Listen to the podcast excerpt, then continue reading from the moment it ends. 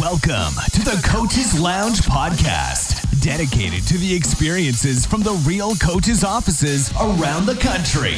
These are the great stories we love to share and hear from the gridiron, court, and fields across America. Now, join coaches Kevin Flanagan and Matt Marshall as they open the lounge now.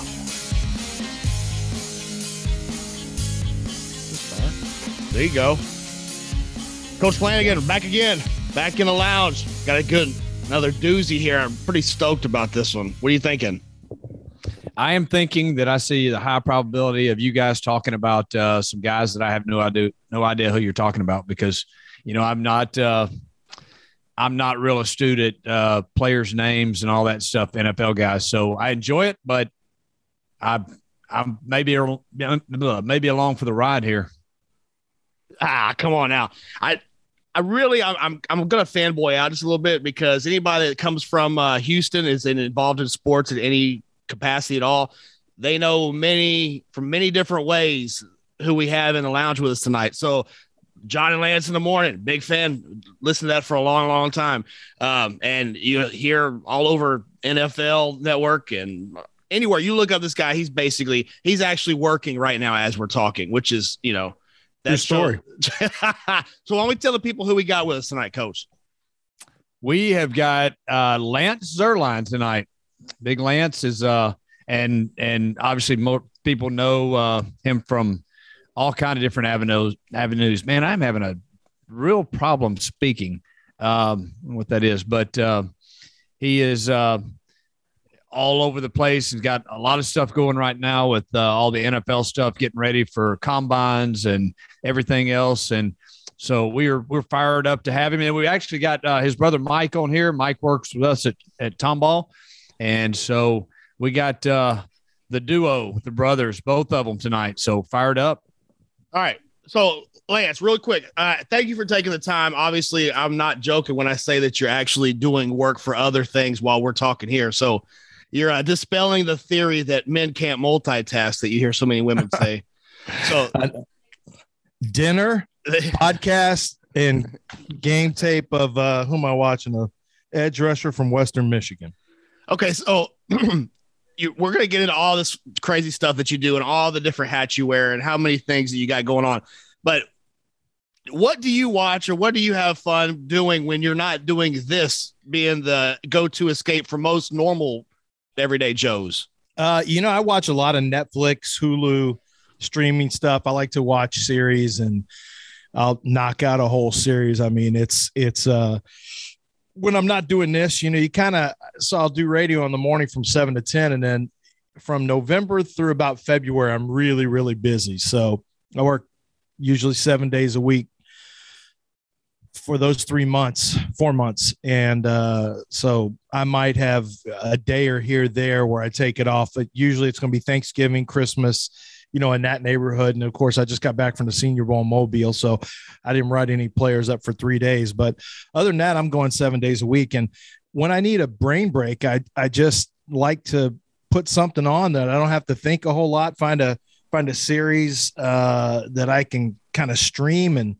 and watch and just take my mind off the work that I'm doing. So that's usually what I'm doing. That's usually what I'm watching is, you know, streaming shows. And then when I go home, uh, spend time with the wife and the kids, and then get in bed, maybe watch a watch a game if I need to for for the radio for the radio show. And if there's no games on or or whatever the case may be, then I'll I'll turn something else on and, and try to watch something before I go to bed and hit reset and do it all over the next day. That's crazy. Sounds like a good deal. Sounds like we need to actually. I was thinking if you wanted to come to Tomball and coach, because Mike actually has the other deal. He he works one day a week and then he takes six off. So oh, we get nothing of out of him ever. is, he, is that his Zierlein thing, or is he a product of the environment he's in? You think, Lance? It must be a Tomball thing because he used to work. I know he used to work. He was he was grinding before. I don't know what. I've seen pictures of him too. What he used to look like too, and so just I'm just telling you, he must have got there, made the playoffs, and then got a big head. Father yeah. Time is undefeated, buddy. so, all right. So what's what's like what's the the buzz that's keeping you going right now that that you have to focus a lot of your energy on and all that work?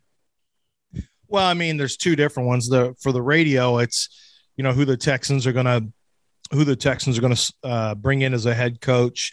That's the that's the big one right now. And then after that, it'll turn into who the Texans might draft, what will happen with Deshaun Watson. That that takes up a lot of the energy right now from a radio standpoint. Um, you know, we had Carlos Correa talk going for a while, but then baseball shut down and there's no more free agency for right now. So that's kind of shut that down. Um, always, always NFL talk and college football talk. We, we've had uh, a lot of NIL talk to Brian Flores lawsuit against the NFL. That, that of course has, has been very hot the last couple days. And then, you know, my other life where I do my NFL draft stuff, which is completely separate you know that that is really more about for me just getting through i have 500 draft profiles after right so i watch all the coaches tape on it and and watch the pertinent snaps that i need to watch for every player and so that that just is a that's just a war of attrition. But right now i have my first mock draft coming up. The uh, nfl assigned me my editor assigned me to put out a, a, mock draft on monday. So i have to finish my first mock draft on monday. So uh, that's this is the time of year where people start getting excited about mock drafts and who people are projecting, you know, to their particular teams. So that's that's going to start taking up a lot more of my energy and time as well. When I go to Indianapolis for the combine at the uh, end of February into early March, and then of course these mock drafts is they just you know fans eat them up. They'll tell you you're terrible. They'll you know they'll they'll they'll share it with other people and they they learn about certain players they didn't know about so it's fun it's all part of the process and and uh so so I live kind of a dual life the the local sports stuff and national sports stuff but then also my highly specific NFL draft stuff so it's two very different things and sometimes they marry when it comes time to start talking about who the Texans might draft then I'm doing both at, at the same time uh, uh, Coach Flan, Mike was uh, Coach Flan was saying that uh, you still haven't completed your water by number sheet yet that you turned in. You're supposed to turn in. Your brother's doing all this other stuff, but uh, your little paint by numbers thing still hadn't hadn't been turned in and completed. Apparently, his fat fingers are awesome for the uh, painting. You know, though. He's got great finger painting uh, skills. No one wants to see any artwork by me. Believe me. Hey, make sure you check us out on social media Twitter, Instagram, Facebook, all the same at Real Coach Lounge. Let me say that again at Real Coach Lounge. Hook up with us. Let us know on Facebook you're there. Let's start a chat. Let us know what you like, what you don't like, questions, things you want to hear, things you don't want to hear, all that fun stuff. This is a podcast for everybody. We just happen to be sitting in the lucky seats asking the questions and enjoying the laughs, but you guys are the ones that this is for. Join us on social media and let's all enjoy this fun ride together. I got to be honest with you. I've always wondered it. And so now I have somebody who's a pro that I can actually ask this question to. I would, one of the things that drives me the most crazy is people that are they swear they know all this stuff, but they have no facts. They're just regurgitating what other people have said or they've heard, and they haven't done any research. Have you ever just lost it on somebody because they won't shut up about a topic and you know they're wrong and it just drives you nuts? And then how long before you're like, you know what, I would be miserable every day if I had if I let this keep bothering me. Yeah, uh, Mike, when he was trying to tell me that Louisiana high school football is better than Texas high school football back in about '95. Ouch. Wow. If I was going to say that, that, it would have been more like around 88 when I was playing there. it wouldn't have been 95 when I was coaching here. Oh, yeah. It wasn't 95. I will tell you this. I did prep Lance for his current job today because anything he said when we were growing up, I was opposite of, whether I believed it or not. So I was, I, I want to take credit for him learning how to have a debate and argue with people because I made it my point in life to never agree with him. That's true. He was a contrarian then, and if you follow him on Twitter, he still is. Just a bit. Just a bit. yeah. No, that's true. Like, you know, sports arguing. My sons, my boys, I've got kids at home who um, you know, follow sports and argue about it all the time. And and they kind of regurgitate what they hear. A lot of them. My my 17 year old who goes to Strake Jesuit, he does. He whatever he hears on, you know, whatever he's watching, if it's Skip Bayless and Shannon Sharpe, or if it's Colin Cowherd or whatever, you know, he hears those. And I told him, I said, listen, that's great that that you're thinking, you know, that that you're you're taking the information in and processing that and all that. But sometimes you need to take that information and then go check it out and, and make your own opinion, you know, create, be a create uh, a critical thinker because you may not agree with what you're hearing and you need to go get put facts to it go get stats go do some research so that you have some information and i guess the, the problem that like right now around draft season is probably the most frustrating to get to the point that you just made because i've spent all this time studying these guys watching them watching rep after rep the good the bad I've, i can i can I can take go to cutups and make it faster. So I can see every bad rep you've had as a run, as a run defender uh, or offensive lineman, every good one, uh, all your pass pro stuff against certain pass rushers, if I want to see it. And so I've put all that work in. And then I have people who I know have spent very little time, maybe watching a couple of games on TV and then reading what other people's opinions are. And then they come tell me how wrong I am about a player evaluation or a mock draft. And I just think you have spent no time on this and you're coming after me like I haven't like like I haven't put in the work.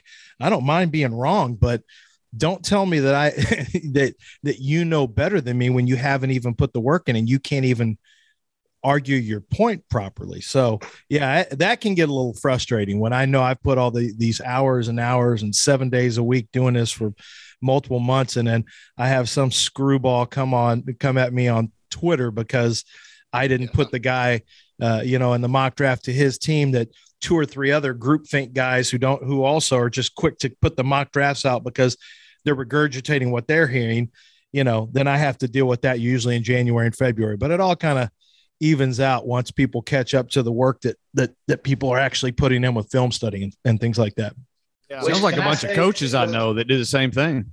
There's, there's some about that to say exactly. same, about to say the exact same thing, and it's it's funny because my Lance doing what he's doing now has that opportunity to feel what my dad and I feel all the time. My dad uh, was on a bigger level than me, of course, but questioning everything. Someone who has no idea what they've seen, what's happened on the game, has not watched any film at all, but basically knows everything we should be running and everything we're doing in bed.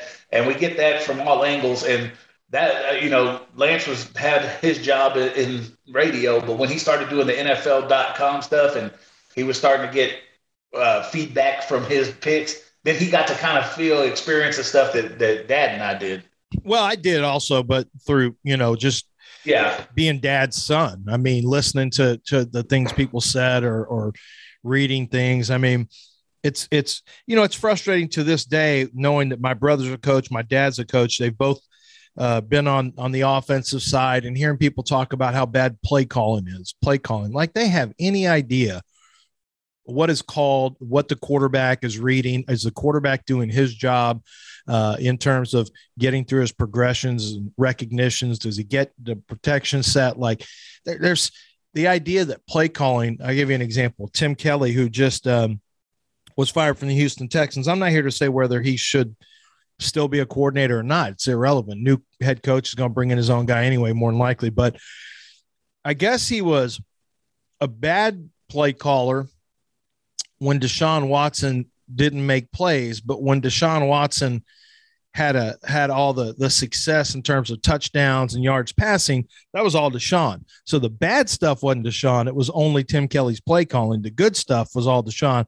It had nothing to do with Tim Kelly. Well, that's just, you know, it's it's just it's asinine to think that that's the way people think, but that that really is. So all you can do is try to educate people a little bit and and be a little bit patient. Um, when when you're talking to people and and so my platform on the radio i try to bring stuff up like that just so people will maybe think a little bit differently because there's so much that we just can't possibly know. Even guys like you guys who are coaches who understand the x's and o's there's only so much you can know when you're when you're watching especially if you don't have an all 22 view you know it, it makes it really difficult Guys, Matt and I hope that you guys enjoy listening to the Coaches Lounge as much as we do recording it. We have a heart for coaches, and we've done this because we want to archive all the great stories and let people know just what great people coaches are and the great experiences. With that, today we were sitting around the coach's office and the subject of healthcare costs came up, and I couldn't help but hear our coaches talk about the frustration, the fact that the small raises that they received this year were eaten up once again by the rising cost of healthcare. And so I had to share with them something that I want to share with you that me and my wife have found that's helped our family tremendously, and it's called Impact Health Share. Now, Health Share is not traditional insurance, it's an alternative to traditional insurance, and it's being used by millions and millions and millions of people, been around for over 40 years. Basically, long story short, what it's done for us is for me to add my wife to our school insurance would have cost about $700 a month, and it dropped it to $250 a month. Now, I don't know about you, but that's significant. And $500, $450 a month is a big deal to me and my family. Hey, take a look at it. We've created a special link here for lounge listeners. You can get a free quote very quick without giving a lot of information. See if it's for you. That link is kflan212impact.com. That's K F L A N 212impact.com. Check it out. Impact Health Share. It's the bomb. Yeah, that's a good. You brought up a great point. Let's uh, let's tell everybody who your dad is, and and that doesn't already know you guys. Explain. Obviously, you guys are both good football minds. Uh, you see a lot of that happen when they're the, the sons of a coach. A lot of times too. Mm-hmm. So so tell us a little bit about dad. Yeah. So uh, our dad is um, a, a, was a college, high school, college, and NFL coach. Actually, junior high, high school, college, NFL coach. That's that's how it went. He's been in. Uh, he's been a head coach on a high school level. He has been an offensive line coach and uh, an offensive coordinator for for one year at University of Houston. He got to start at U of H. Uh, was coached at Tulane, at LSU, at University of Cincinnati. Um, he coached briefly in the World League of American Football, which became NFL Europe. He uh, during his time in, in Cincinnati in 1999 and 2000, he was on a staff with Rex Ryan, uh, Mike Tomlin, Jimbo Fisher. It was an unbelievable staff. Wink Martindale, um, guy named Amos Jones, who's coached in the NFL for a long time. And anyway, uh, during that time, he he met Mike Tomlin, obviously, and uh, we'll get to that in a second. He was hired by Butch Davis when Butch took over the Cleveland Browns in 2001, and that was his first NFL coaching job. Butch didn't know my dad. He just asked around and asked people, you know, who's the guy that I need to hire? I need a technique guy, this, that, and the other. Kind of, he got a bunch of people responded. Larry Zierlein, he's a he's a coach at University of Cincinnati. Nick Nick Saban tried to hire him at um, LSU a, a couple of times, and and he just my I don't think my dad wanted to work for Nick. That's a that's a tough grind. Um, well, also he he got a raise from that. Cincinnati got him a raise, and uh, a true story is I was in Bay City in 2000, and uh, Saban comes into the office. He's recruiting two of our linebackers, and I go up to him and say, "Hey, Coach Saban, Mike Zierlein." He goes, "Yeah, I know you are. I got your dad a raise." I said, "Okay, I'm probably don't need to ask you for a GA spot then, huh?" That's right. So, my dad went to uh, Cleveland Browns. Was there for four years. Whole staff got fired. Well, you know, Butch got fired, so the whole staff ended up going. And then um, he spent a year with the uh, the Buffalo Bills, and then Mike Tomlin reached out when he got the head coaching job at Pittsburgh. My dad went to Pittsburgh, won a Super Bowl ring, ended up retiring, came out of retirement to to go uh, with Bruce Arians, who he had been with at Pittsburgh as well with Mike Tomlin. Bruce went from the Colts over to Arizona. Uh, my dad went over to Arizona, came out of retirement, and really enjoyed himself in, in Arizona. Had I think the most fun he had coaching for a long time because it just he didn't let the pressure consume him. Then he had just, it was just really just closure for him on his career, and um, that's some good success. I mean, Arizona did pretty well. Bruce has done well everywhere he's been, obviously, and then uh, he retired, and now he does. He works. Uh, he has his own football, you know, uh, clinic, the Lone Star Coaching Clinic, and he works with uh, NFL draft prospects. I introduced him to some to some uh, agents about two or three years ago. So I guess over the last three years, he's been working with NFL offensive linemen, uh, anywhere from three to five, and uh, he really enjoys it. gets to gets to teach and coach still, and without all the meetings and all the other crap you guys have to do. So let me. I've always wondered wondered this, and I've never really thought to ask anybody, but why as well. There's growing up a coach's kid. There's a it's a unique fraternity. There it's a something that not anybody else really will understand. So what what is some one of y'all's favorite?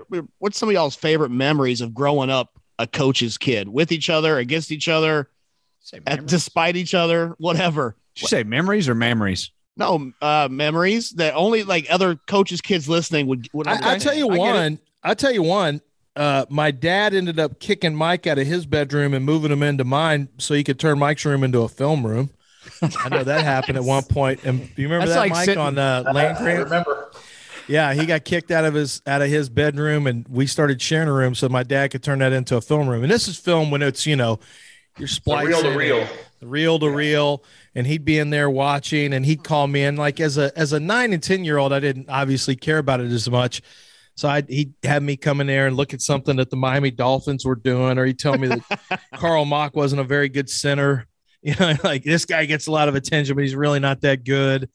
Um, he showed me tape of uh, Kirk Gibson, who's you know famously a, a, World Series winner. We watched him when he was at Michigan State as a wide receiver. He turned tape on and had me watch Michigan State stuff. Um, had me watch a rub play, uh, a rub route against the uh, was a it was, it was a Oakland Raiders ran a little rub route on the in the end zone and uh, near the goal line. That was the first time I remember seeing that. So he tried to show me little things, and I kind of do the same thing with my kids sometimes, and just see if I plant a seed that maybe one day will grow or be a, become a memory for them. Um, I don't know, Mike and I. Yeah, go ahead. One of the one of the favorite things growing up for me was a he would bring he you know he's a U of H when they were running the veer, and they used to wear these tearaway jerseys and uh, he would bring those home to us, and that that was cool. But always being around the players, and we had them over. We have a bunch of them over for Thanksgiving, and you know, just th- those were the things that were great growing up is is being around all of that. And one of the funny, and I don't even know if, if Lance remembers this, but had to be early '80s, like '82, '83. Uh, Houston's playing A&M up at A&M uh, when they still had the regular turf field and it didn't rain, but somehow the turf was wet, and I'm not sure how that happened. But um, it's a uh, it's a seven to six game, and Houston scores to make it seven to six, and they go for two for the win, and the fullback slips in the end zone on the wet turf. He was open in the flat, and they lose seven to six. So we're leaving the stadium, and right next to us pulls up Clyde Drexler and uh, Michael Young from Phi Slama Jama, and Dad's got the window rolled down and Clyde looks over and says, Hey, we'll get him for you in basketball. Oh. and me and my brother are going, Yeah. And dad's going, I don't give a damn. See, I thought I I thought I remembered. I think you're right. I because you're more specific. I remembered it being after they beat Baylor when that happened, but I think you're and when we were in Waco, but you may be right. But me and Mike were shocked, like, you know, Clyde and you know, Clyde and Michael Young. And of course, my dad you know, they had the same athletic facility with Clyde, Michael Young, uh, Akeem Olajuwon. We got to go to some of some of their practice. We went to a lot of we well, we went to practice before Final Four, but we went to a lot of the games. We'd go to home games. We'd go to some of the Southwest Conference tournament games. So, like, we're watching Akeem Olajuwon as a freshman. And true story, our grandmother who passed away in, in 2017. She was a monster college basketball fan, and I, I don't say that lightly. She a huge college basketball fan. Um, went to two different Final Fours, and um, I remember she was in town in in 1982 for one of for one of Dream's uh, earliest games at University of Houston. I mean, he was raw, raw, raw, and it was it was the second half of the game somebody somehow Olajuwon, I think Olajuwon blocked a shot and the action went back the other way. The offense went back. Dream kind of hung back and U of H, you know, um, oh no, no, Dream was on offense. The other team went the other way. There was a turnover. So everyone went that way. Dream kind of held hung back. Houston got the rebound. They threw it almost linked to the court to Olajuwon, who was at the top of the key. And he basically caught it and just ran to the to the rim and dunked it like three or three or four steps. Didn't dribble, nothing. And you know they called travel. My grandma turned to my mom and he's never gonna be a good player. which is the worst scouting report of all time, is that she was she made a point that what's so good about him? He's never going to be a good player, and uh, you know, little did she know. And then she ended up by the end of the year, she ended up making a trip to New Orleans to go watch Houston play North Carolina in the Final Four. And her and my mom were in Albuquerque for the, her and my mom were in Albuquerque for the uh, the terrible ending of that game. Yeah. Oh, and it's wondering, by the way, uh, Mike is uh, when you talk about a coach that's really prepared, he's actually really involved in this Ukrainian uh, Russia deal. He's actually doing the show tonight from uh, a bunker. He's a prepper, you can tell by the sound well, quality. My, my, wife was in charge of lighting, so she might not get rehired for that job. she locked your butt down there. She's gone. oh, Lance did. Uh, I mean, I, I I, I, don't know you well enough to know. I know Mike's a big guy, tall guy, and and, and big guy. Ever uh, you kind of nice mentioned earlier. Call, nice way of not calling me fat. Thank no, no, no. It, it, tell me, he ever put you in a headlock or anything? He did. I was the big brother, so I had, you know, I had a pretty good advantage for quite a, quite a while. Mike was, Mike was, Mike wasn't small ever, but he was like, uh, I mean, he wasn't a grinder out there. It was we had to, you know, like we'd play. It, it was there was four of us, so we needed everyone to participate. If it was going to be two on two wiffle ball, two on two basketball, you know, we might get a third person. We could as a as an all time quarterback, so we could play, you know, two on two football. So we had to. So and every once in a while, Mike would just pack it in, just like, nah, I'm done. I'm gonna go watch the Cubs on TV. Like, what are you doing? We're trying to finish here he'd go watch a cartoon or he, you know, I'd piss him off. I'd do something jerky older brother stuff, and he'd go threaten to tell mom. It's, it's, choice C is what was most of. Wasn't watching cartoons. you did watch some Porky Pig. I, I imagine sometimes. Yeah. So anyway, so I had, you know, I had a good, I had a, an advantage on him, like most older brothers have. It's, I'm watching it at my house right now a lot of times it doesn't make a lot of sense. But I was I was bigger than him, but not not a lot bigger, just a couple years older. But I was bigger than him. But he started to you know get bigger, obviously quickly uh, from you know as he became an offensive lineman, and I'm a basketball player, so it was you know it was a little different there. And uh, I'll never forget we were in we were in New Orleans. We were living in New Orleans, and um, Mike was going to John Curtis High School, and it would have been his senior year and I was uh uh senior year, yeah, and it was my second year. Maybe we are in the summer, headed into his senior year, and I just finished my freshman year at Tulane, and and it was summer, and I we got in an argument about who knows what it was, controller for the TV. There's no telling what it was. We got an argument about something, and it got you know like kind of push and shove, and he snatches me in a headlock. And like down around his waist. And I'm just thinking, uh, you know, you don't really think logically. I just think, well, I'm going to push him through this sliding glass door, which my head would have been, my head would have gone right through it. Like it would have been the dumbest move ever. And he just anchored down. I mean, I couldn't move him. I couldn't get out. And I don't, I don't remember I got out, but I remember thinking that at that point, go. I remember at that point thinking, well, this is going to turn into psychological warfare now. We're going to, we're gonna change this up now. It ain't gonna be the physical. We're just gonna we're just gonna we're just gonna turn into Hannibal Lecter now. Yeah. Well, I benefited from my I benefited from my move to New Orleans because my strength coach there was Tommy Moffitt, who was uh, at LSU for just got actually just lost his job at LSU when Brian Kelly came in. So I got a, I had gotten a whole lot stronger between moving from Texas to moving to Louisiana, and once I felt that, I had the confidence to put him in a headlock I wasn't going to hit him, but I also know he's claustrophobic, so I played through that. There you go. I want to traumatize him, not just scare him.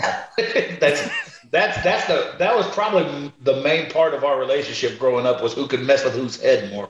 Well, oh. speaking of speaking of uh, your time in Louisiana at Senior Bowl, I went and introduced myself to Coach O. Ed Orgeron was there, and uh, he uh, I said, Coach. Uh, I said my uh, I'm Lance Zierlein. I do the NFL stuff, and I said my brother was it Nicholls when you were there? He's the one who told me you're Bebe Orgeron. You're not Ed Orgeron, you're Baby. Yeah, yeah, yeah, that's right. I remember Mike. I remember him.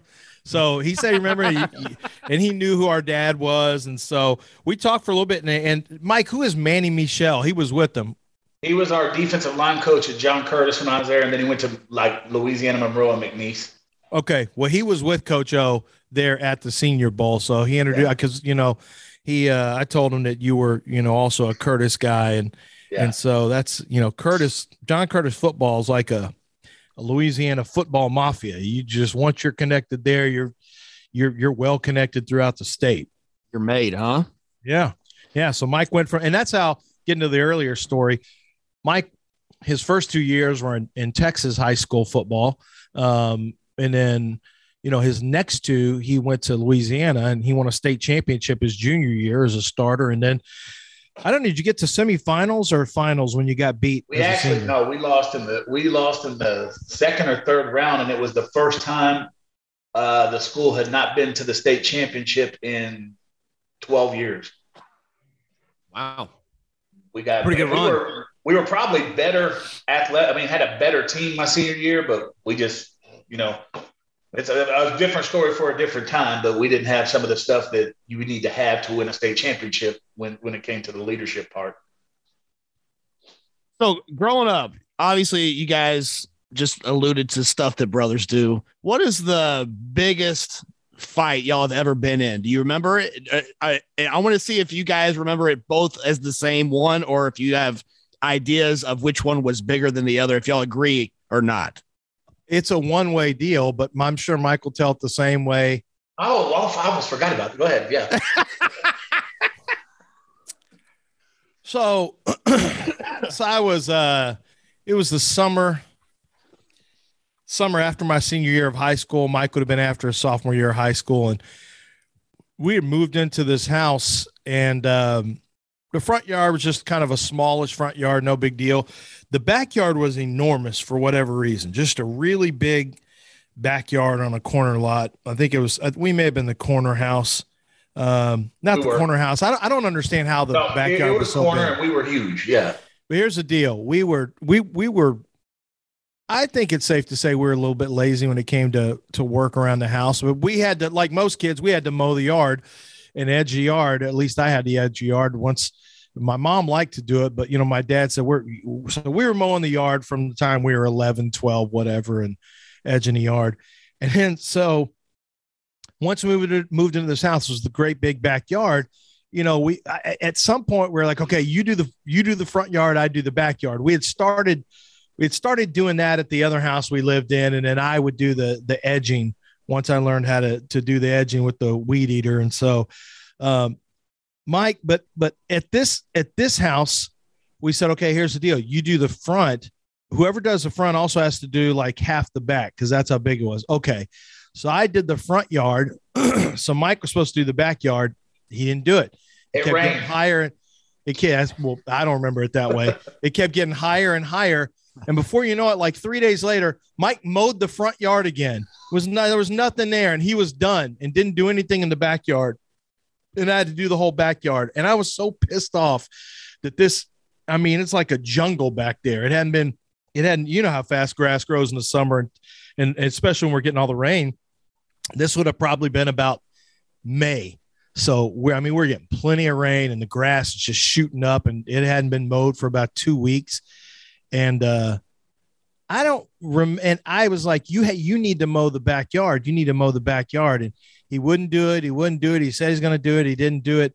And I, I guess I just went and got a, a, a meat You tenderizer. guess. You don't guess. You did. I don't remember why I did it, but I got a meat tenderizer and he went up. I was so frustrated and hit him in his arm with this meat Oh. tenderizer. It was in my hand, and I had the imprint from the from the. I hit you in your hand. Yes, That's and your it was actually on the day of your graduation. Oh, I I, don't remember, remember it that. vividly. I don't remember that. I do remember. Listeners on your radio show know it really well. I've told that telling that story. story. Yeah, I've told that story a few times, but um, so he obviously snitched on me, and uh, and I uh, I got in a I got in a lot of trouble. My my my our mom was really pissed off about that. That I Here's the thing: if if my brother would have just two pieced me in the face, he'd have been okay. Because we we uh, we really, I mean, we'd argue and stuff, but we didn't have a whole lot of fist fights growing up. And my dad, I want to say, because he and his brothers did, my dad would get a little frustrated with that, and he'd want us to box each other. Or fight. I mean, I think he wanted us to fight more. So if I would have got a, if I'd have caught a, a jab to the mouth, I think I would have, he would have been okay. But he had to go get a foreign object, and we had some issues. I must have seen it in Houston Mid South Wrestling at some point. ah, Paul But, Boesch uh, style. Yeah, Oh, but I uh no, but yeah, my dad would he had boxing gloves, and so sometime we would box, and I'd take the boxing gloves and I'd smash them together until the padding was was kind of so basically you're punching with a full fist. I mean, just happen to have a glove on, and I mean we would box. I never, caught, I, I never, I, I didn't think anything of it. I just thought that was, but that's just what you did. normal.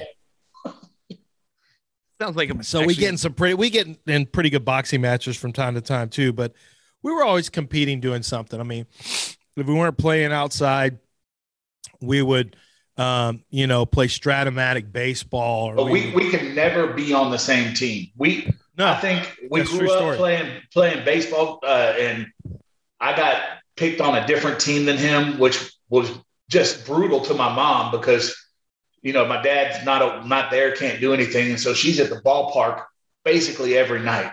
My sister was playing t-ball, and she was there all the time. So as we got older, the last time we both played little league ball, we both played on the same team. we asked literally not to be had on the screaming matches out there on the on the field of each other.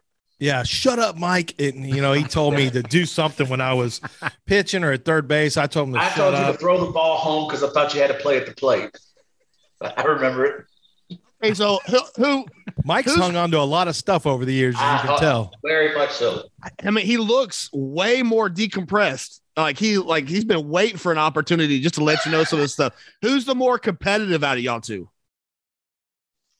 Um, I, I mean, I don't know now. I think back then I was, but you know, um, I think I was back then. But Mike could be. Mike was Mike was easy, pretty easy to get along. I mean, he was an arguer, but he got along with most people, and he wasn't one of those surly, chippy guys. So, like, he wasn't ever dirty whenever we played. He didn't. You know, we we had a couple friends who who could get like that, who were pretty competitive.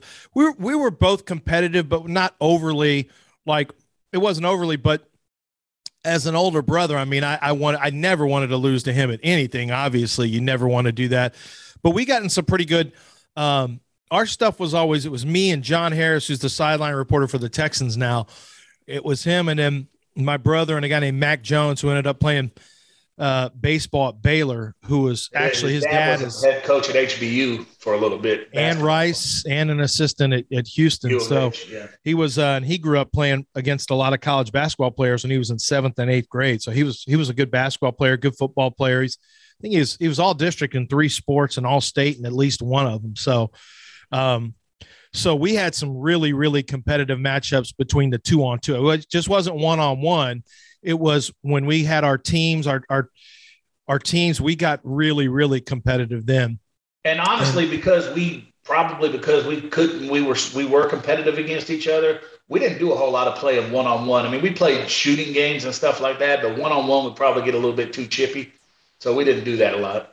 What about uh like a player or somebody that you notoriously disagree on? One being, you know, have differing opinions and it just drives y'all crazy. Y'all I'm have gonna any? tell you. I'm gonna tell you a story about not a player, but a movie. Okay. I okay. tell you, I'm kind of Oh. contrarian. So we're at John Harris's wedding. We he was in Jacksonville, Florida, and we're flying down there, and um, we have a rental car.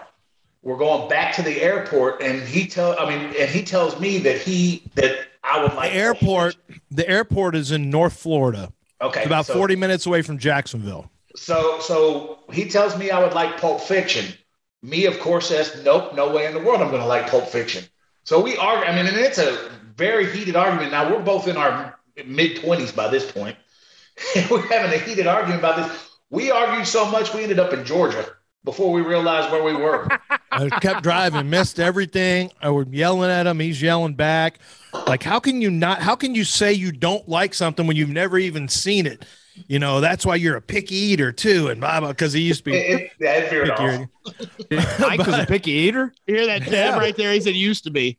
Meat. What is? Were you just meat? Just plain meat and bun Yeah, uh, hamburgers? no, none of the. well, I'd be the type of guy that went to McDonald's and ordered something without onions, so we had to wait there for a long time.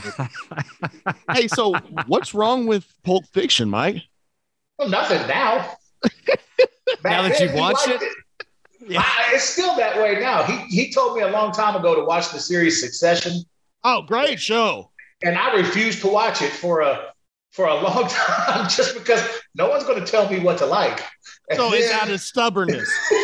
yeah. Unbelievable. But now I'm like, I can't wait till the next season comes on. How do you I'm actually get in miss an out. argument? You get in an argument that you you will not like a show and you've never seen it. I don't even know how Uh, that. yes, because well, that was old. I mean, I'm, I'm I'm a little older now, so I probably don't do that anymore. Hey, hey, Mike, Mike, we're only. You there's only just been did it with seasons. Succession. There's only been three seasons of Succession. argue, though. I just thought about it. It's a it's a great show. I don't know how you're still married. uh, The way you you can't. I mean, how you talk to people like, "Ma'am, I'm not gonna do. it. You're not gonna tell me what to do." I've seen you. your wife. That- I know your wife. Lisa's not gonna let you run through the house like that. I know that Well, for and that's why I don't talk to her like that. I know who I can get away with. Oh, okay. I was about That's to why he's in the bunker right now.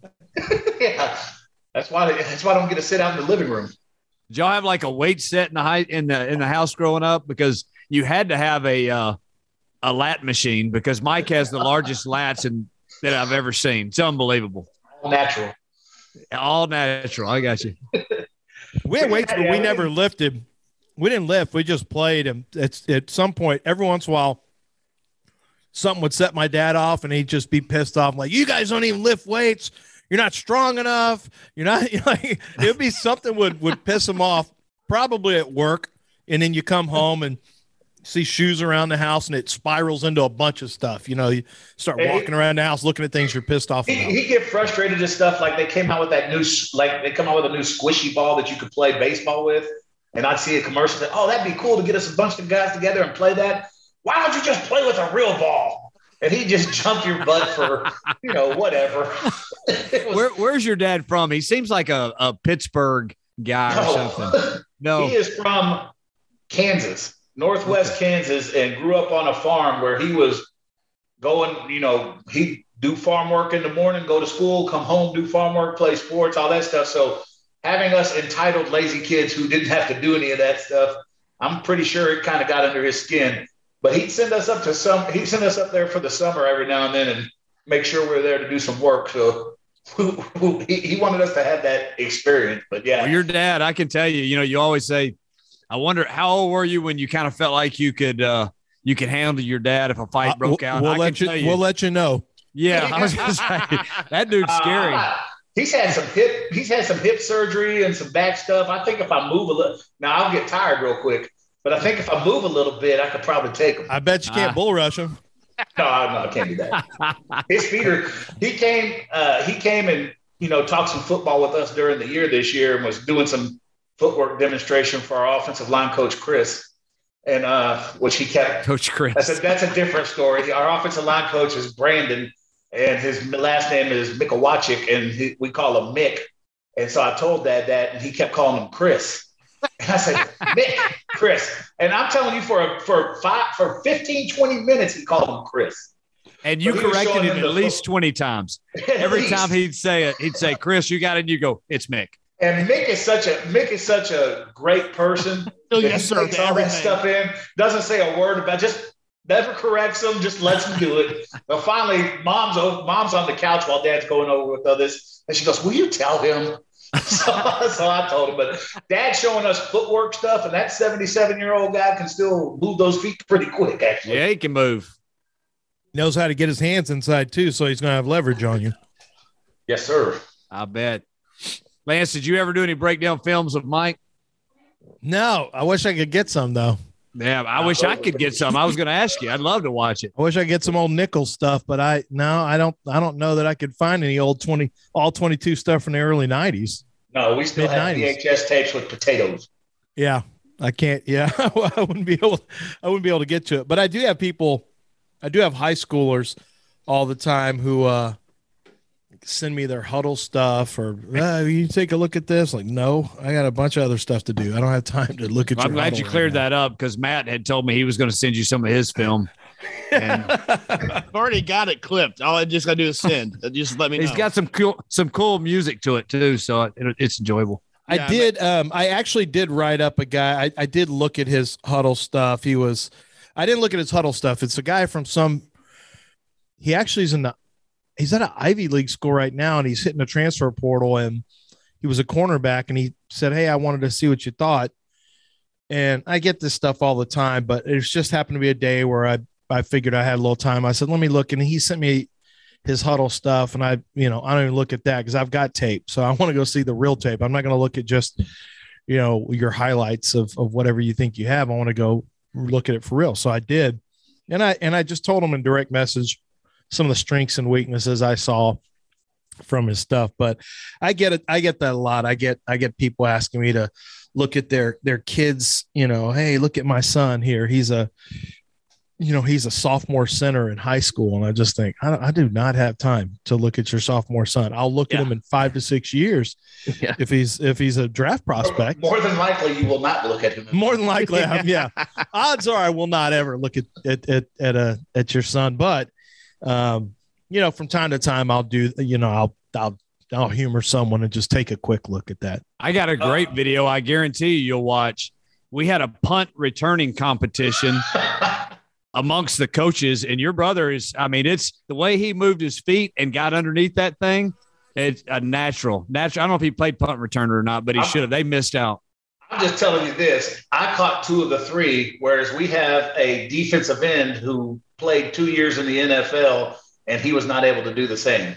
So that's you know, good point. What they just put it in the, just Jug's gun and shot it up there? Yeah.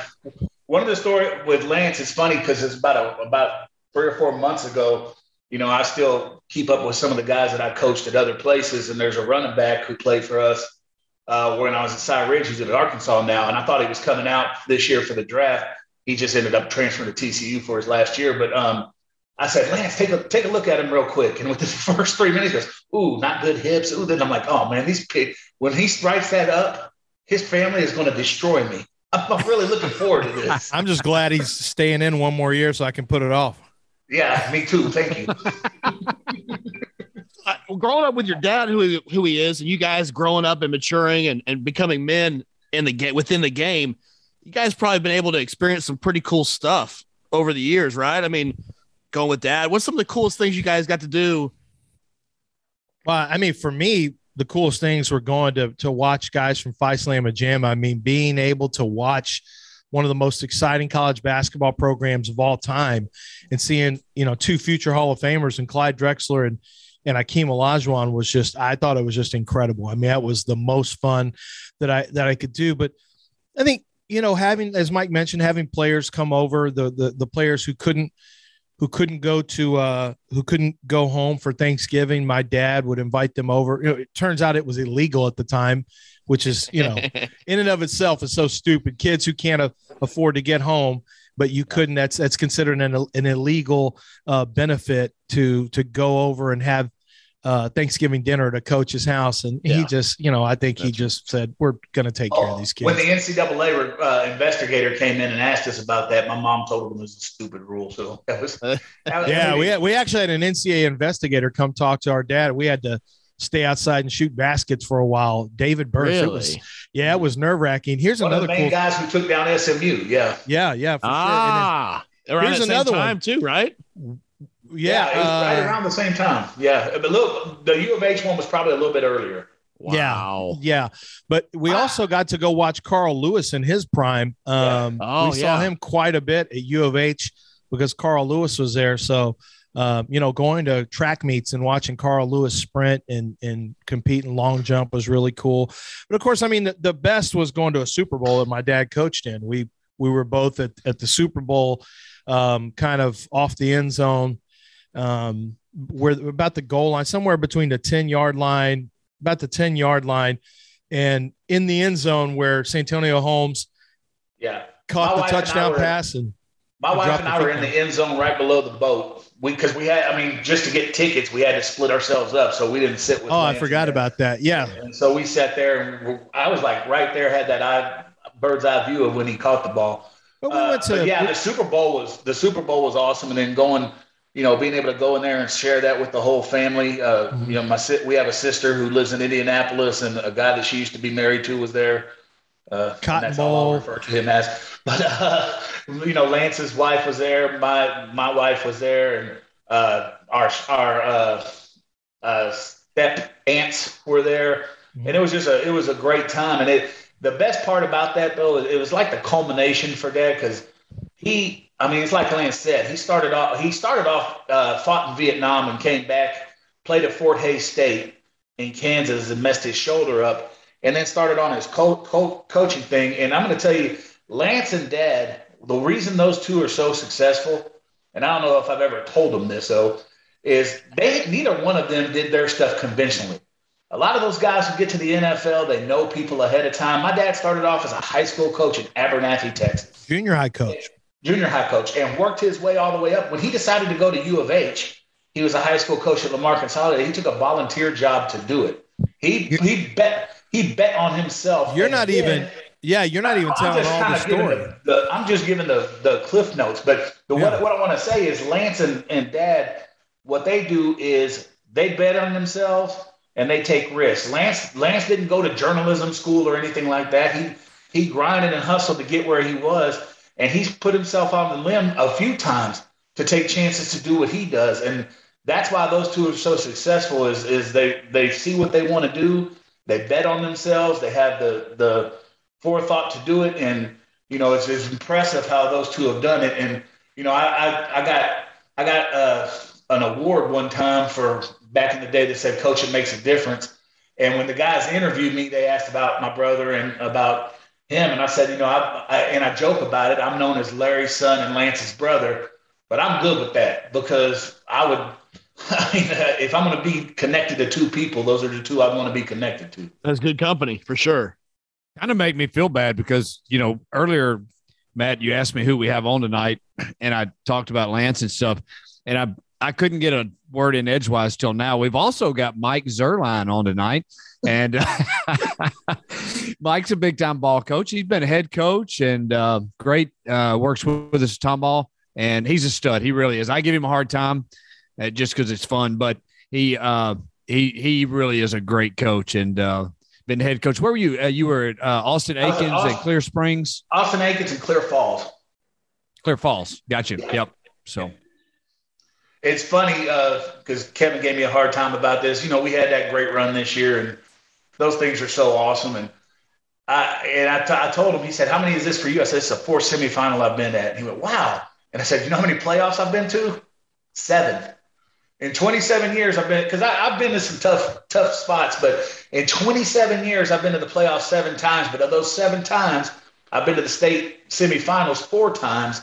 and I had a chance to win a state championship and lose in a state championship game too. So, you know, it, I've, I, I, I don't get there. It's like the Dos Equis guy. I don't get to the playoffs much, but when I do, I make a run.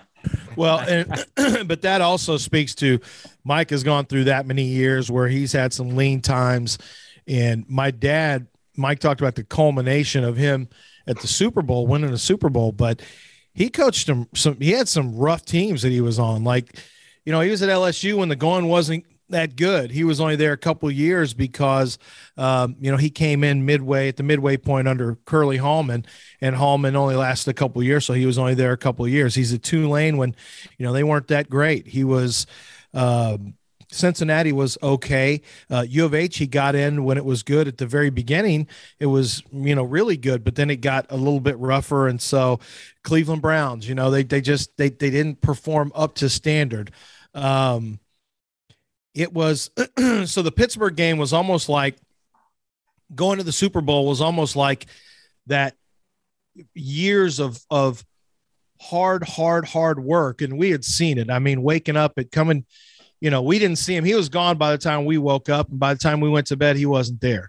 And so it got even worse when he was, it got a lot worse because in college, you know, he had to go travel and do recruiting and stuff like that. But once he got in the pros, he was waking up in the middle of the night trying to write up cards, you know, figure out different blitz packages and and get his players as prepped as you can. And there's only so much you could do. His preparation was in, in, impeccable, but there's only so much prep you can do. Eventually, your players have to be able to execute. So, you know, to see him go through the things that he went through and how hard it was, and how many teams that where he didn't have a lot of talent to coach and work with, um, then to win a Super Bowl was was really great. You know, and I know Mike has been through some of the same this the same things where it it creates it creates uh, the adversity you know creates character if you can get through it and, and come out on the other end so you know i was really excited i was in chicago this year we had planned to go see some friends in chicago and and then you know you guys made the playoffs which we knew you had a chance to make the playoffs but because of the start but you know the expectations i don't think were real high that you go too deep. Well as the playoffs went on you know we fly to chicago and i'm watching i i, I rent uh, uh i can't remember what the website is but i paid you know i paid my fee so i could watch the games. And i i'm standing outside waiting to get into some kind of bar in the afternoon watching you guys beat who was the team that you beat where their quarterback was out and you guys just Bridgeland. scored you Bridgeland. scored like 28 i I was trying to, I was going between that game and Alabama, Georgia in the SEC championship game. So I'm watching Alabama, SEC. I'm outside and it's 33 degrees. I got Alabama waiting to get into this Christmas bar or something. I got Alabama and Georgia. Then I'd switch my, my, my, I'd toggle my browser over to watch you guys in the playoffs. And, uh, you know, once you won that, I knew I was going to, I was excited because I knew I'd be able to. And then the next week, I couldn't go to the game because there was, I think it was the next week I couldn't go because we had something going on with one of the week kids. is the one you did. The next week is the one you did come to. One And I of the jinxed two that you came to, and we were 0 2 with you there, so you were banished. yeah, that's yeah, good right. knowing you, Lance. Don't come back, buddy. I, I drove all the way up to Waco, me and my son, same day. We had a hotel room. And at halftime, I said, you know what? I'm just going to burn that hotel room up and I'm just going home because we got a long drive and I got to. You could I have got given me something I a have to do in the morning. halftime. And my dad said, Lancey, you can just go. Thanks for making the effort to come out here. I said, he said, even if you stayed, Mike, we, we may or may not even see Mike. He said, he ain't going to be in any mood to talk to anybody at this point. So, yeah. So I made it out there and uh actually, no. Yeah, you lost both of the games I went to this year. Yeah, right. you you were at the Klein Oak game. I think the one you were watching when you were in um when you were in Chicago. I thought you were watching the Rockwall Heath game. yeah, the quarterback who was out. No, no, no. That would have been Bridgeland. Then that would have been the week before. What's the game where y'all scored a bunch of points all at once That with the onside kick with the fake punt? Bridgeland. That's Bridget. Okay, that's what I watched because I Yeah. I saw the fake punt, which you know my dad wasn't sure he loved that idea, and I said I think it's a great idea because if you don't do that, you lose that momentum you had built, and so I was a big fan of it. And he goes, Well, "Yeah, we I guess that was I guess that was a pretty good the call." to do it. So tell tell Dad to look at some film before he starts critiquing. Yeah, he's a typical fan talking without even knowing anything. Uh, Lance, my, I was talking with Mike yesterday, and he said that you had to work seven days a week to keep up with him as far as football knowledge. Is that true? overtime I have to work up work, work to keep up with him. no, I mean, look, I tell people this all the time. Sometimes people get confused. Lance, why didn't you? why don't you ever want to coach? You want to go coach? No, I know how hard it is. I like working easier. I like I sit in a chair all day. This is easy. I don't have kids yelling at me and parents yelling at me at school. No, it's it's way easier. I, I have it at home, but um, but no, I um, people get confused. I'm I've gotten pretty good at evaluating talent. That's a whole different thing than coaching. They're they're not the same. They're two different disciplines, and so I don't know the X's and O's like people probably think I do. I mean, I, I know some, but I'm not. You know, I'm not a coach. I mean, that's a different that's a different job. It's a different discipline, and and so I'm a I'm a talent evaluator. I understand X's and O's. I understand different concepts, but I still am learning. Like I still like to learn from coaches with for my evaluation because the more I talk to guys who coach the position, the more I can the more I can take in what it takes and what it means to play a wide receiver position or rush the passer? What what do you you know what do you want to do with his hands? Like how, what should I look for with hand usage and what are some different rush moves and counters and things like that? And so the more you talk to coaches, the better you're going to be from an evaluation standpoint. Yet interestingly enough, what a lot of NFL scouts and general managers will tell you is that a lot of times, believe it or not, the coaches on the staff are not very good evaluators. Um, that's also a tougher one too for them because number one, they they see things that are right now. They don't project as well. They don't project tra- traits, and sometimes they just look at things that will what will save my ass right now. And a lot of times, that's not ultimately who the best player is going to be in five years. You're looking at the guys who are most ready, the guys who are the safest, the guys who are the smartest, but it doesn't mean that you're going to have the best player on your hands. So it's kind of a it's kind of a it's a it's a different thing. It's a different philosophy of how you look at it. That makes sense. If you think about it, there's like Major League Baseball scouts, and they're none of them are coaches. Same concept. They see things from a different angle, right? Yeah. Go. Yeah, yeah, I think so. And it, you know, in basketball too. Uh, I think when you coach basketball, I, I think football and baseball are actually different than basketball because foot, baseball is really a projection sport because you deal with so many players who are much younger a lot of times, 18 years old. In football, like I may see a guy who, and I learned under a lot of from a philosophy standpoint under Chris Ballard, who was, you know, who's the GM of the Colts now. And Ballard used to listen to my radio show, and I got to know Ballard back in 2004. And so I've, I've known him for a while. and he taught me that you've got to look for traits. Like you've got to look for guys who are height, weight, speed, long. There are certain traits that, if they are coached properly, can develop into high end output, as opposed to guys who don't have traits and who are who are under the mark of what you look for. There's there's only uh, um, in most cases, and it's been shown, they're only going to get to a certain level. Now, it's okay to to to have players who maybe aren't as fast, not as big, and all that. And you can certainly win at different levels. But once you get to the pro level, if you have too many players with with physical exceptions or uh, at some point mental exceptions, if you have a quarterback who doesn't process well, uh, speed exceptions at cornerback or whatever, it starts to get you beat. And so you might be able to survive in college or be a good college player. You may be able to thrive on the high school level, but if you don't have those traits, it can be hard to play at a high level. So, you know, that's that's one of those things that you that that is different because coaches may say, "Well, I don't care about this guy being a long arm guy if if he can't play." And sometimes the guy's not ready to play when you're coaching him. It's still 2 or 3 years down the road. He's still growing into his body. Lance, what do you think um, I heard Urban Meyer talk about um, he was uh, I don't know if he was Ohio State, Florida, where he was, but he was talking about a particular staff in the NFL, how they had come to him and really talked to him about a guy that they were talking about drafting and stuff. And and the comment he made was it was amazing how many staffs don't do that and don't really do their homework and so forth.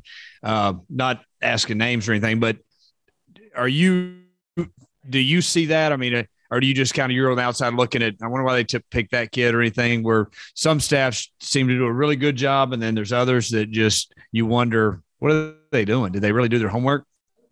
Yeah, I think um, it has less to do with the staff necessarily than it does. Uh, well, if you say staff, meaning scouting staff, yeah.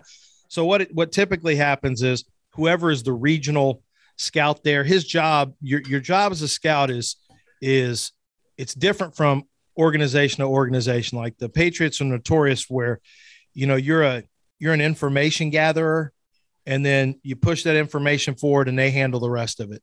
Um, other other programs they like guys who can you know really evaluate but pretty much all of the teams your first job is to be private investigator. Your first job is to get in there and find out what kind of personality does the kid have. Is he a hard worker? Is he a bullshit artist?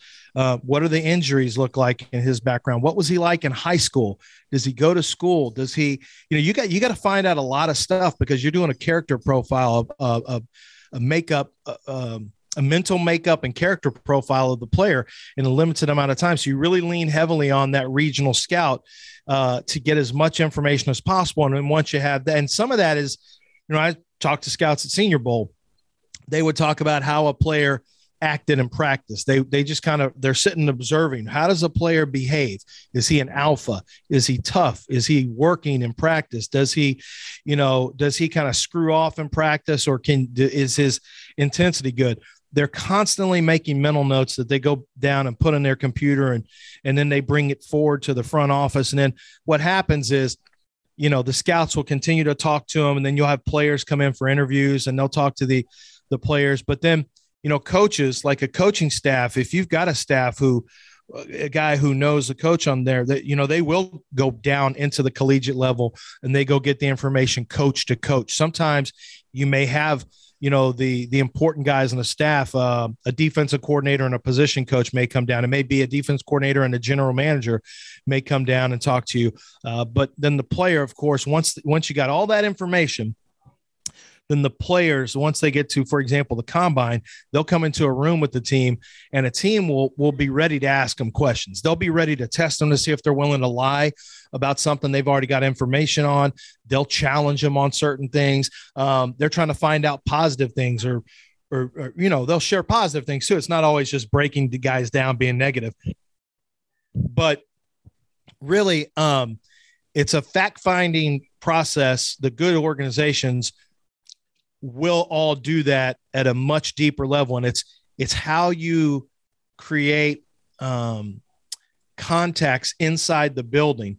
Like chris ballard was great at ha- knowing who to go to at university of texas when he was a, a regional scout here for the chicago bears. He knew to go to jack marucci who was you know, who's still at LSU now, who does all the baseball bats, and he's now the performance coach over there.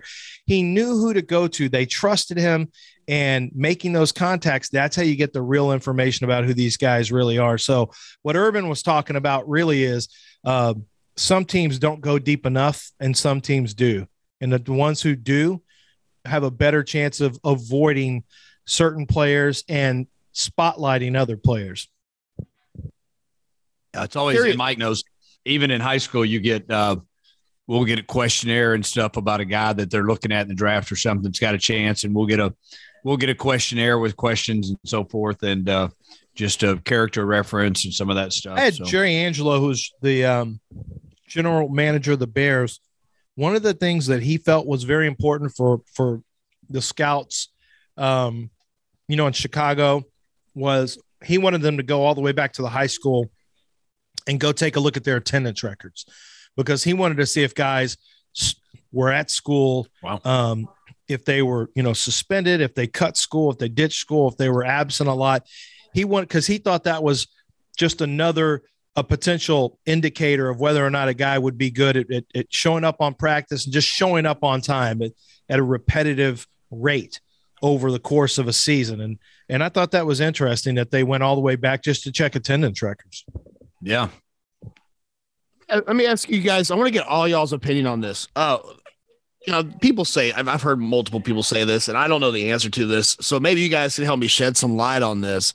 Like, how, how does I guess I don't know. Obviously, Tom Brady of college wasn't the Tom Brady of pro. How does somebody become that, or and not fly under the, or, or do they fly under the radar and not get picked up and not start, and and then all of a sudden be this guy that blossoms into you know what arguably might be the greatest ever how does what happens between that time you know me i'll i'll jump in on it yeah supposedly anybody tom tom was here's what i've heard he was sharing time i can't remember who the quarterback was at the time but he uh, was sharing was Henne, wasn't it? Chad Henne? No, it was before oh, Henne. Drew Henson, I think. Oh, Henson, Henson. That's right. Yep, Henson. It was Drew Henson, and Henson had all the physical makeup and the physical traits, and Tom didn't. And so he was obviously the guy that that they were really pointing towards. And so Tom just didn't have. Um, he, he they said there were some flashes of a guy who could be a good quarterback, but it was kind of it's almost like what happened with Joe Burrow. You didn't see this coming with Joe Burrow until it just all of a sudden popped up in 2019. And remember, at Michigan, you know, if Joe Burrow had been at Michigan when Tom Brady was in 1999, they're not throwing the ball a whole lot. So, so a guy like um, Joe Burrow, who we know right now, the guy, same guy who threw 60 touchdowns his last year and won the Heisman, was the first pick, is now in the Super Bowl in his in his second year. You know, if you had put him on the 99 Michigan Wolverines, the same thing would have been the case. He would have been in an offense that's very conservative, it's run oriented, and you wouldn't have seen his his makeup. You wouldn't have seen his mental makeup, his competitive makeup. You would have seen it, but only in bits and pieces because he would have been a game manager.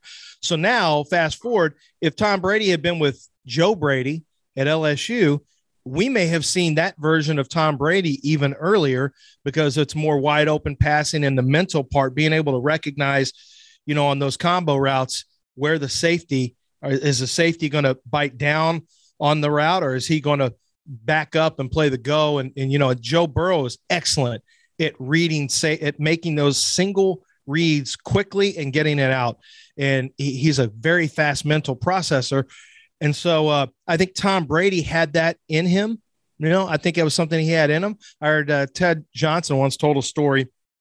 He was on that New England Patriot team. And uh, he said that when Drew Bledsoe went out and Tom Brady came in, you know, one of the things that was happening, he talked to one of the offensive linemen and he said, you know, this Brady kid is just kind of a he's he's he's kind of a dork. Like he's just yelling at us, come on, guys, we can do it. We can. And he was all rah, rah, rah. But you still felt like he really believed in himself, but they didn't really believe in him. He's the fifth round pick from Michigan who was a uh, split time as a quarterback.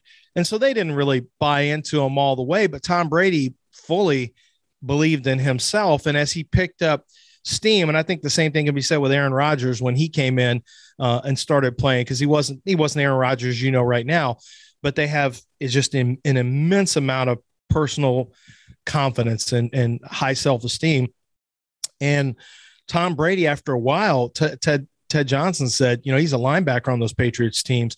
He said, we just started to realize that there's something about this kid that he believed in himself we we started to believe in him not that he was going to be some great quarterback that he was good enough to help the Patriots continue to win.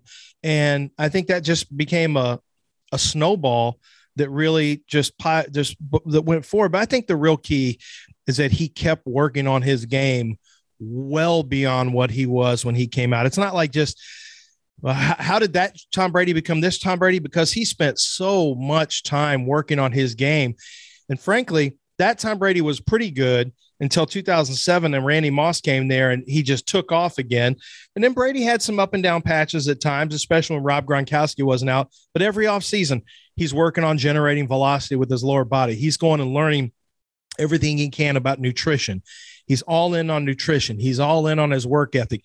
He's working on his lower body so that he can create even better velocity. And I'll tell you right now, I thought in 2020, he threw the ball with better velocity than he did in 2007 like he had learned technically how to he go see Tom House and John Beck and those guys and they you know he learned he he he embraced technology he embraced diet he embraced recuperation and then he embraced uh he embraced training methods that helped to improve his weaknesses so that's how he became this Tom Brady through a shitload of work Oh, I, thought was, I thought it was because of Gisele. I didn't know if there was just like a I mean, some of that, but I think it was the other thing brought Gisele in. okay. hey, that's a serious. You, you, know, you'll work hard if you got a chance to end up with a supermodel. Yeah, well, yeah. When you're talking about that at the college level, you know, you're talking about there, there's better athletes than others, and, and then when you get to the NFL. I think they're all it all kind of equals out. Now you're going to have the the freaks out there like the Michael Vicks of the world and those guys so it, it turns into who's gonna who's gonna treat this like a job, and that's what Tom Brady's done over the years. I mean, taking care of his body and all that, but the the amount of time he spends in the film room is legendary. And uh, understanding where the coverages are, understanding what's that, and being able to tell everybody what to do. I mean, you know, Manning was the same way, and that that's why they are able to, to take off over others because they put. I mean, it's their job, it's their career, it's what they want to do, and it's not something that they do from you know, nine to five It's it's all day for them, and I think that has something to do with it too, because you're you're you, you kind of hit a peak as an athlete when you get to a certain age, so you have to keep you know doing different things, and I think that's what he's done. Yeah, he it's not a job though; it's an obsession. Yeah, true, true. I mean, for Michael Jordan, it was an obsession.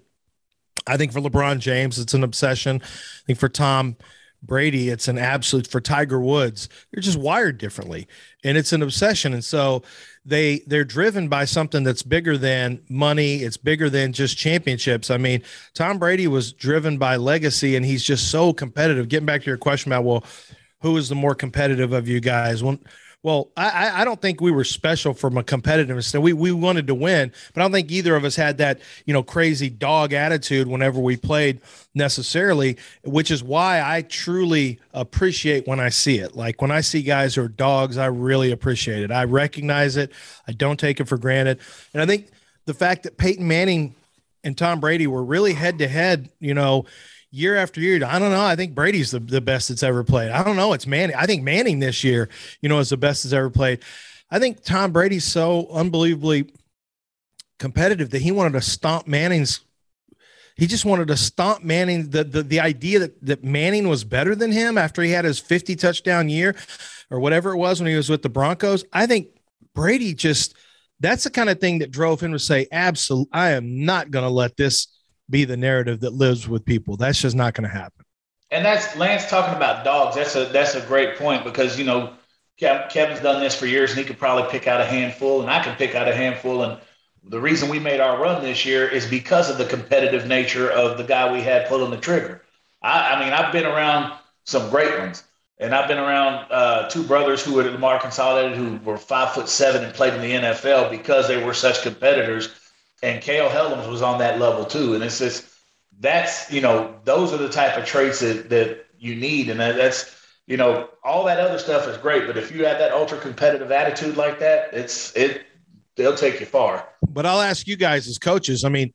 Isn't that what you remember? Don't you get, don't you just get a kick out of, and you hate it when those guys leave, but don't you get a kick when you go home and you've seen somebody who just competes like that it's just something that really you feed off of because you know that not everybody in, in sports has that. And as a matter of fact, there's a smaller slice of that than people really realize. Uh, the people who are ultra competitive. And so when you see it, even if they're not the best players, when you see that mentality, it really, um, as a coach, as a father, as somebody who's observing, you really appreciate it. Yeah. 100, yeah. 100%. You guys definitely had that in, in Kale.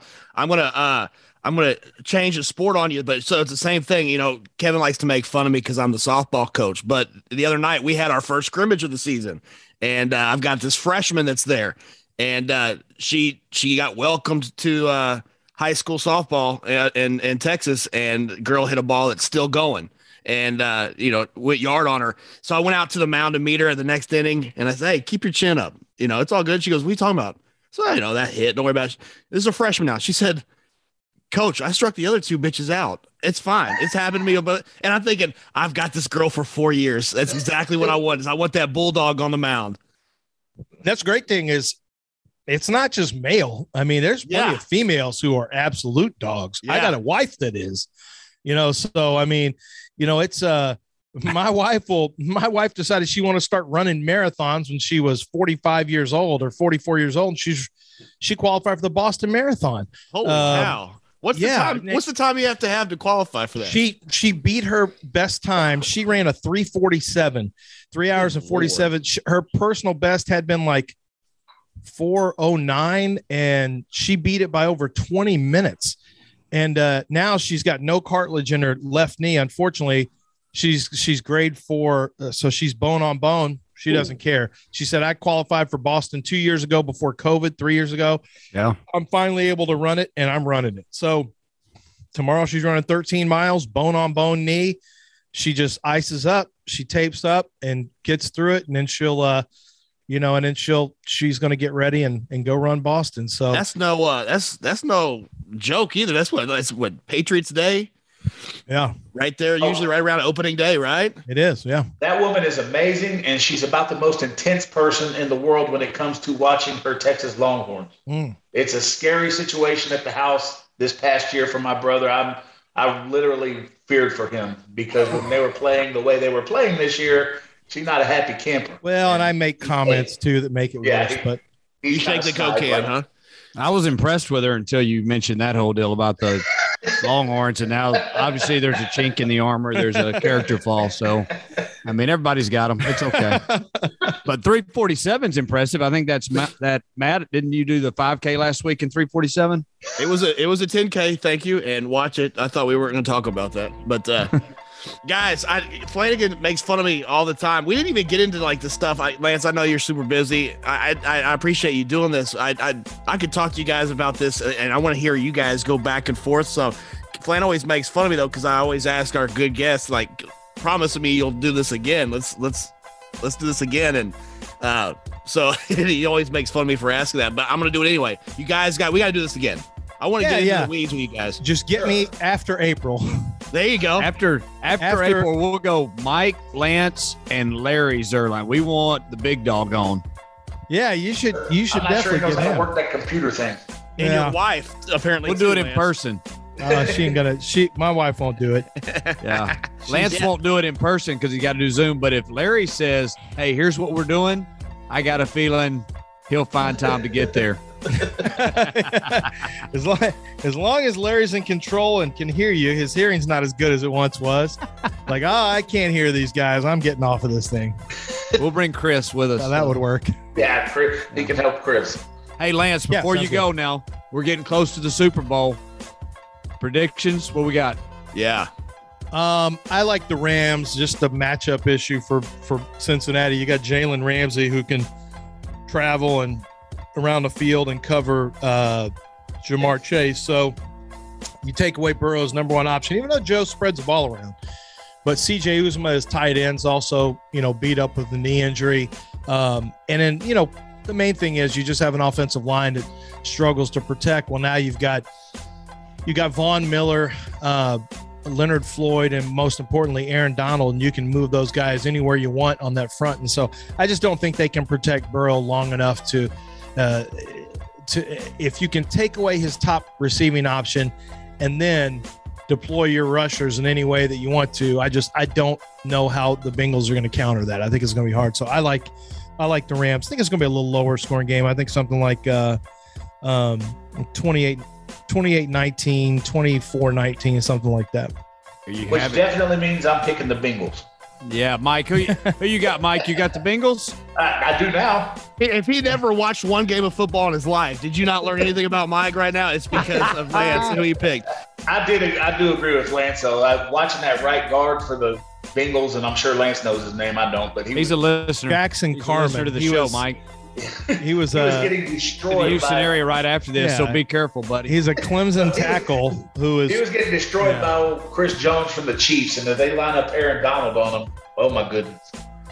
And, and I would be remiss if I didn't mention that also two of my Georgia Bulldogs are playing in the powered offense for the Rams, Matthew Stafford and uh, Tony Michel. So that Sony Sony Michel. Thank you. Yes. So I, I I'll, what do you got, Flan? What's your prediction? Who day? Who they? Zac's a buddy of mine, and so I am going all in on the Bengals. Zac's a great guy. He is an awesome guy. I'm glad he got a. He- I'm glad they gave him a little bit more time. If Me it was a less, if it was a less thrifty organization who doesn't want to cut guys early and have to pay off those contracts, he might have, he might have Yeah. been cut by now if you just sit and listen to the fans. But he, he was a guy that just needed a little bit more. He just needed Yeah. a little bit more to work with and need a little bit more time. But I thought his demeanor.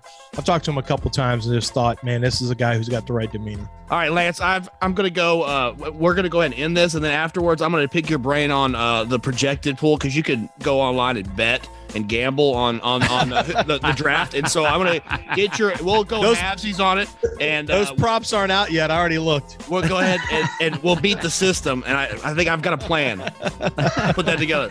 There's our first sponsorship right there. We'll uh, There pay for the show. You got All it. right, We'll see you man. guys. Thank you guys. Take care.